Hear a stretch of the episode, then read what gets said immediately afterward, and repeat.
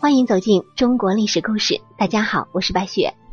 我们今天要带您一起走进的历史人物是王阳明。王阳明也是我个人啊非常喜欢的一个历史人物。他是中国历史上最伟大的哲学家之一。他的哲学绝非是书斋里的空想，而是实实在在的可以学以致用的东西。用到政治上，王阳明成了第一流的政治家。和王阳明较劲的对手们，不管有多么强大，最后都败给了他。用到战争上，王阳明则成了最可怕的、所向无敌的军事家。王阳明的哲学被称为阳明心学，认为心是万事万物的根本，只有疗救人心，才能够拯救社会，才能解决现实社会当中的问题。其心学。并不是纸上学问，而是实践中的智慧。王阳明的一生就是心学的最佳代言，他是思想的巨人，也是行动的巨人。王阳明的军功实在可以写成一部小说了。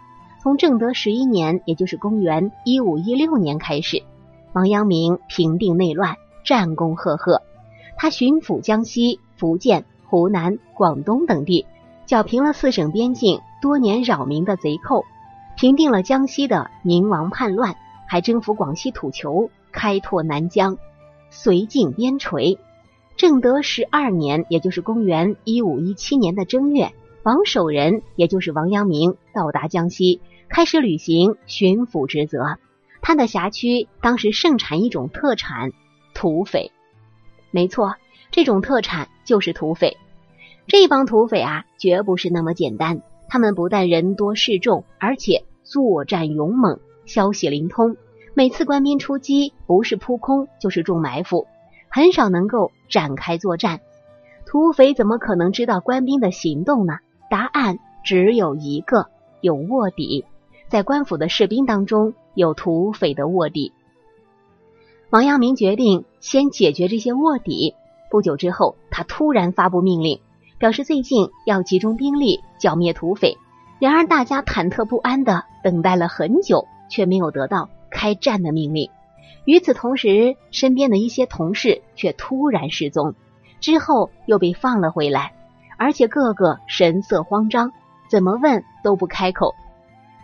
这呀，就是王阳明的诡计了。他先放出消息，然后派人盯住衙门里的各级官吏，发现有出去通风报信的。就先记在名册之上，回来之后全部秘密逮捕。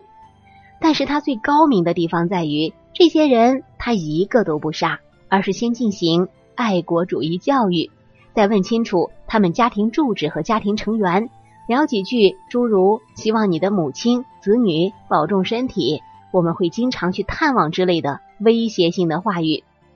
软硬兼施之下，这些人乖乖答应当官府的卧底了。成为双面间谍，这下子这土匪们可就抓瞎了，很多头目因此被一网打尽。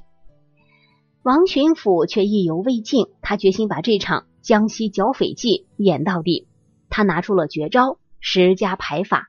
所谓的十家排法，咱们通俗一点说吧，就是保甲连坐，十家为一个单位，每天轮流巡逻。如果出了什么事儿，大家一起完蛋。这一招也实在是忒狠了，搞得本地的土匪过年都不敢回家，只能躲在深山里，一边啃树皮，一边痛骂王阳明。于是啊，土匪们是再也没有办法忍受了，软的不行就来硬的呗。与其被王大人整死，还不如起来拼一拼。可惜王大人实在是一个软硬不吃的人，土匪们不会知道，王阳明不仅会读书。而且还是军事天才。所谓军事天才，就是不用上军校，拿一本盗版的《孙子兵法》也能打胜仗的人。他就属于这种类型。他不但会打仗，而且呀，还打出了新花样。他的用兵方法可以用两个字形容：诡异。王哲学家却是大大的不同。他从来不与敌人正面交锋，从来都是声东击西。你往南走，他偏往北，经常搞得敌人是晕头转向。不按常理出牌也就罢了，更有意思的是，王阳明还有个不合常理的习惯，即使兵力再少，他也敢出兵打仗；士兵不够，他就玩阴的，什么挖坑打埋伏，那是家常便饭。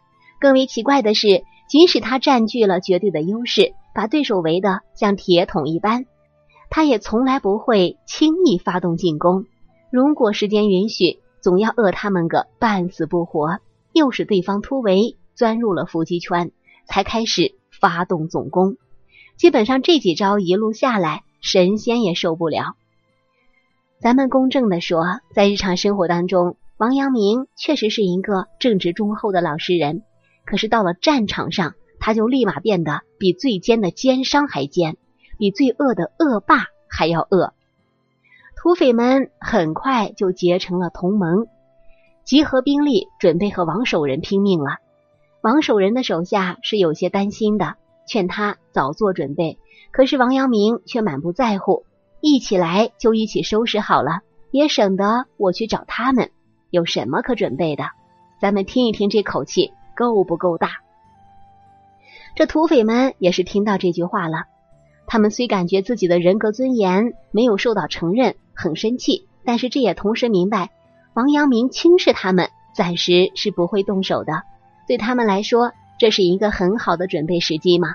其实土匪们应该记住一个真理：在战争时期，王阳明先生的话是要反过来理解的，否则你被他卖了，还要帮着数钱呢。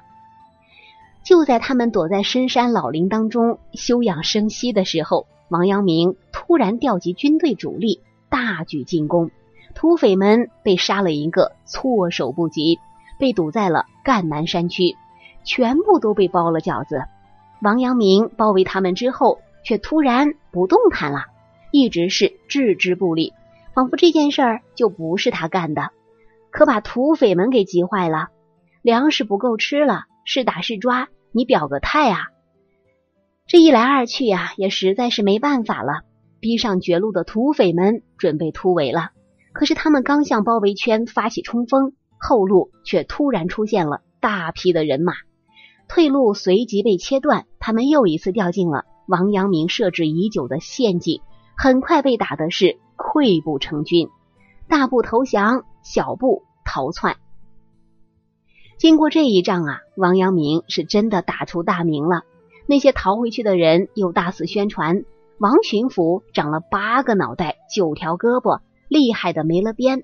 于是剩下的土匪们一合计，这个阎王咱们是惹不起了，不如先服个软，暂时招安算了。反正王阳明总是要走的嘛，到时候你走了，咱们再闹也是不迟的。土匪头子们手牵手、肩并肩的到了巡抚的衙门，表示愿意服从政府的管理。改当良民，其实这一招啊，倒也不坏。可是到了王大人那里，实在是过不了关。因为王阳明有一个好习惯，查档案。在剿匪之前，这些人的老底儿早被他摸的是一清二楚，真心假意，他的心里是相当有数的。没过两天，王守仁突然发难，杀掉了其中的几个人。而这几个人都是曾经受过朝廷招安的，这种老痞子，王阳明是不感兴趣的。杀鸡给猴看，这一招用出来，就没有什么人敢动了。于是假投降就变成了真投降。就这样，烦了朝廷十几年、屡招不安、屡打不平的江西土匪们被彻底扫平。王阳明在几个月的时间里，连拉带打，连蒙带骗，就这样。把江西十几年的土匪特产问题用了一年的时间就彻底解决。如果单纯说这次剿匪的功绩，对王阳明来说是次要的，最主要的收获是完善了他的哲学理论。王阳明在此次剿匪中深入体会到，整天谈论他的心学是填不饱肚子，也打不跑土匪的。因此，他就开始将自己的哲学深入发展，提出了。知行合一的说法，什么是知行合一呢？便是知即是行，行即是知，知是行的主意，行是知的功夫，知是行之始，行是知之成。后世之人，比如说徐阶、张居正、海瑞等等，都是王阳明知行合一的践行者。这一套哲学理论可以说是影响深远。四百年之后，有位叫陶文瑞的受到王阳明哲学影响，并改名为陶行知。好了，朋友们，本期的故事到这里就结束了，感谢您的收听。喜欢的朋友欢迎点赞转发，也欢迎您评论留言。下期我们将带您走进齐庄公的故事。齐庄公和崔杼之间有一段难言的故事，这个故事会是什么呢？我是白雪，下期再见。